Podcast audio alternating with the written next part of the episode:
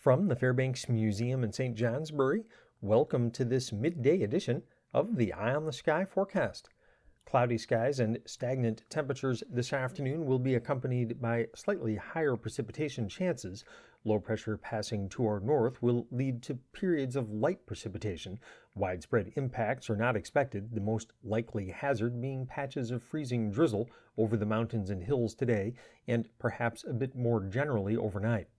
Apart from that, scattered flurries or sprinkles can be expected mainly across northern areas.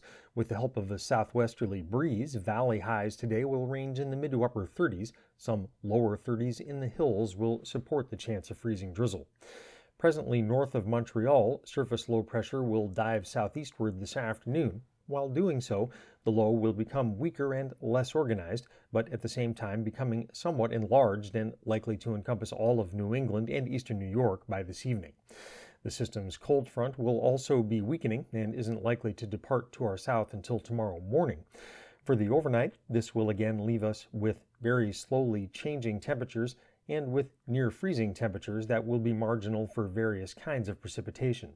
By sunrise tomorrow, the highest elevations of the northern mountains might wake up to a couple inches of new snow, with snow accumulation generally being a trace at best, with isolated slick spots on roads possible overnight because of the ongoing risk of freezing drizzle.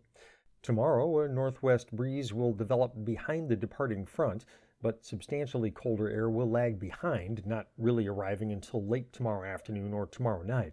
And so, at least for northern areas, tomorrow will be yet another day of more or less steady temperatures, this time in the low to mid 30s.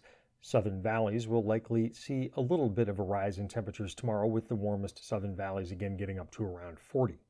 North to northwest winds will interact with the mountain slopes tomorrow with a continuation of scattered snow showers, primarily in the northern mountains, but again with little accumulation beyond a dusting expected.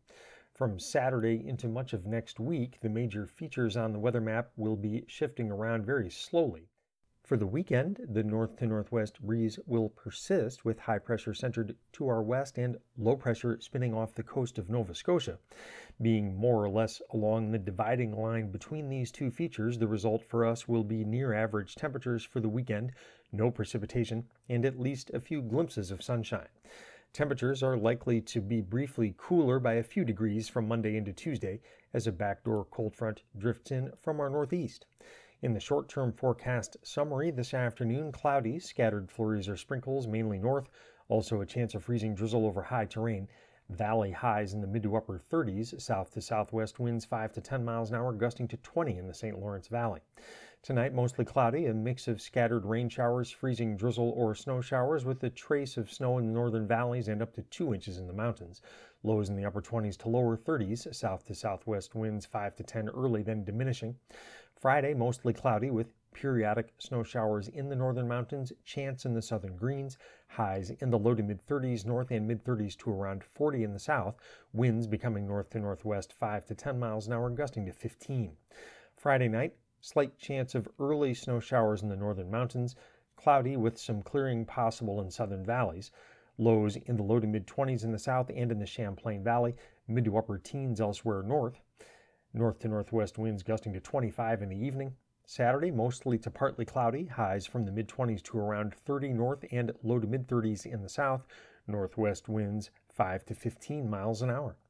I'm meteorologist Lawrence Hayes with an eye on the sky.